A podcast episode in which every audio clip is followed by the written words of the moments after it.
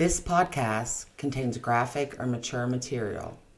Depictions of murder, violence, and graphic images are discussed in detail during this podcast. Listener discretion is advised. Welcome back. We are coming in hot with our third case for episode 5 In case you haven't been here before, we are the Cold Case Crew. We are a group of friends who have gotten together to discuss some of the oldest cold cases around in hopes of bringing new life and perhaps a new hope of resolution to a decades old story that has long since been silenced. My name is Whitney. It's Ashley. And I'm Beth. Alrighty, let's just dive right in, shall we? Let's go. Today, we will be telling you the story of Angela Cherice Gwinn Stephens, known to her friends and family as Cherice. And for the remainder of the podcast, I will refer to her as Cherice. Cherice was born on June 27, 1970, to Thomas and Sherry Gwinn. She attended Mount Hope High School and graduated in 1988. She was described as a very outgoing and friendly girl, but she was known to have a temper at times. She was the head majorette and was voted best dressed her senior year. Cherice was full of life, spirited, adventurous, and always down to have a good time with her friends. One story that we were told in particular described Cherice trying to teach her best friend how to drive a stick shift in Oak Hill in the high school parking lot. Hmm. now, if any of you guys know anything about trying to drive a stick shift, there is a lot of stalling that can happen, and that causes people and things to jolt. And as you can imagine, there were a lot of laughs and uh, maybe a little bit of profanity that ensued as well. I would say a lot of profanity. Yeah. I can tell you that the first time I had to go out, my father actually said, Before you can go get your license, I'm taking you to Prince Street. So, anybody listening that lives in Beckley and has been stopped on the hill at the stoplight at Prince Street knows that is the hardest hill to pull out on with a stick shift. You gotta have fast feet. You basically think you're gonna die. Cherice liked the finer things in life, and she was always very put together. In fact, her friends joked that Cherice never wore the same outfit twice. When she graduated high school, she moved to Durham, North Carolina, and began work at a chiropractor's office. However, within about four to five months, she would return home to the Mountain State. Cherice joined the Navy but was prematurely discharged after aggravating a pre existing injury from a car wreck. Yeah, what was it, the month before she left for basic training that she got in a car wreck and hurt her back real bad? Oh, yeah. I just hate that though. You know, she's like wanting to go and start this new thing and She began work at Spartan Sporting Goods at the Crossroads Mall in Beckley, and it is here that she meets her husband Norman Stephens in October of 1991. It was Halloween, and Norman, who worked for UPS, took notice of the pretty girl dressed up as Dolly Parton. He was on a delivery at the store at the time. Their romance was a little bit of a whirlwind, with the couple tying the knot only seven months after, on May 2nd, 1992, in Pearisburg, Virginia. And there would not be a formal wedding, just a quiet courthouse ceremony. fast. He must have been a bit of a charmer. Mine's are running. We all know Pearisburg. Harrisburg. It's place to go. the pla- that's the elope place to go. Now, prior to meeting Norman, Cherice had moved out of her parents' home and in with her maternal grandmother, her mother Sherry's mother. Things were tense, and there was notably some friction at home. Her mother described Norman as polite and kind based on her very limited interaction with him. Cherice had drawn away from her family and didn't come around much after her marriage to Norman. The couple traveled on the weekends and loved to spend time at Smith Mountain Lake in Virginia, where Norman's family was known to have a cabin. They also were known to frequent Daytona Beach, Florida, as well as North Carolina. Cherice loved to ride on jet skis and could be a bit of a daredevil on the water. I think we heard a couple stories about the stunts and tricks she would do on the jet ski. Many days were spent on the lake with good friends where a lot of treasured memories were made. And I know that those memories are super important to her friends now, looking back. There was a report of tension between Cherice and another coworker at Spartans, but it's unknown what or with whom it was regarding. Cherice had began taking classes at the College of West Virginia, but by September 1993, she would ultimately drop her final class, claiming that it didn't fit into her schedule. It was actually on this day, September 29th, 1993, that Cherice had her final encounter with her family, though it was noted that nothing seemed out of the ordinary. On Friday, October 1st, 1993, Cherice drove Norman to work just like any other day at UPS in Beckley. She drove off in the couple's white Dodge Daytona, and she has not been seen or heard from since. I feel like if she was planning something, uh, she would be acting weird. Because she kind of sounds like a little bit like me, and I'm very. Transparent. Yeah, so I'm just saying, I don't think that she was, Just had any for no reason. future plans. Yes, I agree. There are several things to note regarding the events that followed Teresa's disappearance. Firstly, Norman claims that he got a ride home from a coworker when Cherice failed to pick him up. However, after speaking to someone close to the case, we've learned that Norman's story was corroborated by an employee from UPS. The other side of that, though, is that the anonymous coworker was unable to provide any further information other than the fact that he just gave Norman a ride home after seeing him standing around after his shift. For instance, he drove him home. He could not tell you if their car was there. He could not tell you if anybody else was there. He just Looks like he didn't think to pay attention. I mean, there was no reason to pay attention at that point. Norman also failed to report Cherice missing to her family until days, maybe even like a week later. In fact, he never even used the term missing. He hmm. called her family up and said, "Hey, Cherice left me." And we're not even sure of the time frame. He said that she called him from an unknown location in North Carolina and told him she had a job and she was not coming back. Like, I would hope that my husband would be like, she's Please don't leave me. She's not gone. not even to me, but to my parents. Just be like, hey, she's not here. Just want to let you know. Even if me and my parents are not getting along or whatever, Like, I would hope my like, don't just significant other would don't say, just let it go. I haven't seen her. She didn't pick me up from work. There's something wrong. Things were maybe a little bit tense, but still. Right. It was said that in the days leading up to the day she went missing, Cherice had made several phone calls to her best friend, Paula. She even met up for a lunch date with her friend on October 1st, the day she went missing. During this time, Cherice expressed that she and Norman had been having problems and asked if she could move in with her friend. And much like any good friend, Paula agreed, but she would never get the chance to move in. That leads us to the million dollar question though. Why would Cherice bother to line up living arrangements locally if she had planned to leave town? Her friend was her ride or die. Absolutely. She had already talked to her about moving in with her, and she would have let her know if she was going to North Carolina. That would have been the first person she told. It wouldn't have been, hey, can I move in? It would have been, um, I'm rolling out. Can you cover my back? Yeah, like I got a job in North Carolina. I'm heading out. I just want to let you know I love you. You need me. This I'll is be in where I'll touch. be. Yeah. you Paula know. would have definitely known. So why didn't Norman contact Paula? Why didn't Norman say, hey, Cherice didn't pick me up today. Do you know where she's at? On October 27th, 1993, Norman Stephens filed for divorce. Hmm. Though the divorce would not be finalized until February 14th, 1994, the couple had only been married for a year and five months. Perhaps the most puzzling thing was the fact that he filed 26 days after Cherice went missing. I don't think that looks real good for him. I just, I don't. I feel like he jumped the gun on that. Like she calls and says she's not coming back, and you're like, oh, well, better file for divorce. Or you know she didn't call and if somebody files for divorce and there's nobody there to sign or contest, it's not going to be granted until they track that person down. Most of the time, until they're declared deceased, they're not considered divorced. I think maybe there was some money in somebody's pockets back then.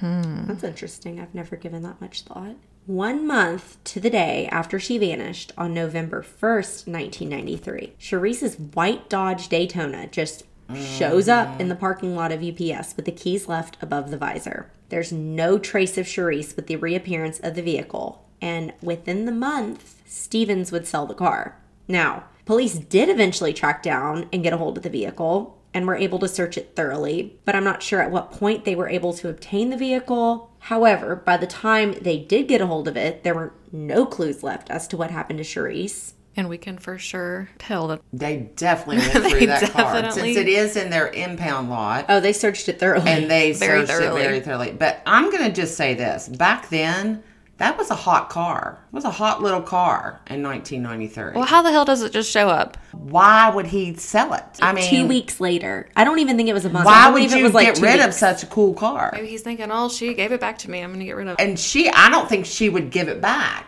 By the following September, Norman had moved out of the couple's residence on Bolt Mountain. Ironically, the same month, Cherice's family calls the Raleigh County Sheriff's Department to report Cherice missing. At this point, it's been 11 months since Cherice's disappearance, and the family had begun to get worried. There was no communication from their loved one in almost a year. And let's just say no use of her social security number either. When the police became involved with the investigation, they reached out to discuss what Norman knew about Cherice's whereabouts. He basically regurgitated the fact that he didn't know where she was, that she had left him, and then wouldn't cooperate with the police investigators any further. He refused a polygraph, and he was said to have lawyered up and shut everything and everyone down. So what'd you say? Innocent until proven guilty. So why not just try to clear your name? But I mean, take a polygraph. Clear clear your name. If you haven't done anything, why do you need a lawyer and why won't you take a polygraph? Just clear your name, get on with your life. At the time of Cherice's disappearance in 1993, the Breckenridge Missionary Baptist Church, which the couple attended, was under construction for the building of a new addition, and the septic tank had been exposed. Now, shortly after Cherice's disappearance, the area in question was paved over. A year later, when police began to get involved, they requested to search the church property and, in particular, the septic tank. Thomas Gwinn Sr., Cherice's father, even offered to pay for the excavation out of his own pocket. There was a closed door meeting regarding whether or not to allow a search of the property between members of the church, including Tom Harmon and Dewey Lowe, who was the minister at the time. Surprisingly, the church refused, stating that if they wanted to search, they better come back with a warrant. And without probable cause, they were unable to move forward with the search. Something interesting to note, though, is that Tom Harmon is Norman Stephens' uncle and lived next door to Cherice and Norman at the time. It's very odd. You're not paying for anything. Your parking lot is going to get tore up and put back together. Well, I mean, someone is willing to pay out of his pocket. And, and it was actually, it wasn't paving, it was concrete. So to tear up concrete, that's an expensive job. And then to replace it. And also, we need to make sure people know the septic tank was Not in use. not in u- at that point. It, they were shutting down use of that septic tank, and it was not in use. To me, it's, It's a church. and this is a member of the congregation. Why wouldn't you do anything to help find her? You know, That's I what mean, I don't understand. I just don't get it. There have been several witness accounts that place Cherice with Tom Harmon on the day she went missing. Now, I will say this they were neighbors. Right. I'll throw that up. They were neighbors. Several residents in the area claimed to have witnessed Cherice walking with Harmon and that it appeared as though he was escorting her with his hand on her arm. Leading her away Yes. to some unknown location. Was it leading her away or was it leading her towards their house? I'm not sure. It just says that he was seen with her, with her, uh, with his hand on her arm, and he as though he was escorting her. And that was in a newspaper article that I found. All right. Well, and then she went missing right after that. So But here's the thing. Here's the thing with the timeline, though. Like, she drops Norman off. I assume. I don't know what time UPS would get to work, but like, okay, let's say like it's a normal nine to five, like nine a.m. She drops off Norman. it's probably like seven ish, Okay, I was thinking it's probably earlier because they seven or eight. Yeah. But okay, she drops Norman off at work, and then we know that she had lunch with her friend Paula. That was she around probably went twelve or home. one. Showered, makeup, dress. If she wasn't already, had already done that. So and worked out because she did like to work Yes. out. Yes. She could have gone and worked out and then gone home and gotten ready, went and met her friend for lunch. In fact, I Mm-hmm. think she picked up her friend um, from, if I'm remembering correctly. And, but here's the thing like, did you see Tom before? Did you see Tom after? Throughout the interim of time, Thomas Gwinn Sr. and the Gwinn family, slews of friends, worked tirelessly to keep Cherice's disappearance alive. The family canvassed the area, sought out eyewitnesses, put up flyers all around Bolt Mountain and the surrounding areas. On April 5th, 1997, the West Virginia State Police officially took over Cherice's case from the Raleigh County Sheriff's Office at the request of the Gwinn family.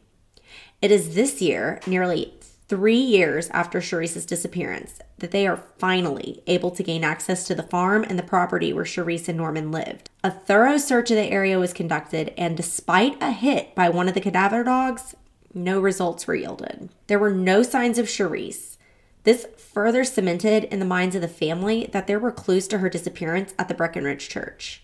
I mean, I don't know how long something can be there for a cadaver dog to pick up. It was three years after she disappeared before they were able to search. I can't comment on that because I don't really know. Well, though he never gave up hope that he would find out what happened to his daughter, Thomas Gwinn Sr. was never able to have that chance. In March of 2008, he unexpectedly died. Before his death, he expressed to loved ones that when I enter heaven, I'll know exactly what happened to her. And since the time of his father's death, Thomas Gwinn Jr. has taken over the search efforts, promising his father that he would not give up hope on finding Cherice. I hope he did find out what happened to her. And I hope she was there waiting for him when he crossed over. That would give me a little bit of peace. It makes me really sad to read that though, because I am, you know, I have two kids and I can't imagine if something happened to either one of them. Well, it kind of takes me back to some of our other cases where a parent is deceased, and I feel so bad for the parents. In 2014, 21 years after her disappearance, Cherice Gwinn Stephens was declared legally dead. In July of the same year, the West Virginia State Police obtained a warrant to search an old coal mining store located in Crab Orchard that was owned by Michael Stephens, Norman's brother. The building was in such disrepair that the West Virginia State Police ended up demolishing it. There was a bone recovered from the property. However, after closer examination, it was found to be an animal bone and not human remains. Well, thankfully, it was an animal bone. Well, yeah, I I'm glad it wasn't human remains. But and they took it. Where did they take it to? Um, Smithsonian. yeah, to actually to somebody that works for the Smithsonian looked into it, which it's kind of nice that we know that we can get things like that done around here. Finally, in September of 2017, 24 years after their initial attempt to search the property, the Gwinn family, along with the West Virginia State Police, were granted access to the Breckenridge Missionary Baptist Church. Now, per the agreement, they were allowed to access and search the old septic tank underneath the church parking lot. Unfortunately for the Gwinn family, the search bore no results and only added to the mounting questions regarding Cherice's disappearance. Hallelujah that they were able to search, you know, about damn time. because they could at least put that out of their head that Exactly. she's not there and start to think about other places. Like I said, about damn time. Yeah. Now, there are some questions as to whether a body would be completely disintegrated after having been left in a septic tank for so many years. But my personal opinion, and you guys, I'm not an expert in this field, I just feel like there should have been something. A piece of clothing, or maybe one of the larger bones, like pelvis, or the femur, and it's the strongest bone. I will tell you that just from some of the people that we have talked to, because that septic tank had not been used, we know that there would have been something. They would have found something. I truly believe there would have been something left. Yeah. The Gwinn family is currently offering a $1,000 cash reward up to $5,000 for any information that results in the solved murder of Cherice Gwinn Stephens. At the time of her disappearance, the only known possession Cherice was said to have had on her person was a one carat diamond and gold band. This wedding band held special significance to the Stephens family and was said to have been, in part, an heirloom or to have contained an heirloom. She also is said to have had her driver's license, but it expired in 1996. Cherice has double pierced ears and wears contact lenses, and the family has set up a P.O. box for any tips to be sent directly to them. The address is P.O. Box 131, Glen Jean, West Virginia 25846. Now, I'm going to go ahead and open this up for discussion and commentary. During this part of the podcast, we collectively volley around ideas and raise questions regarding the discrepancies in the case. Now, ladies, which one of you would like to begin?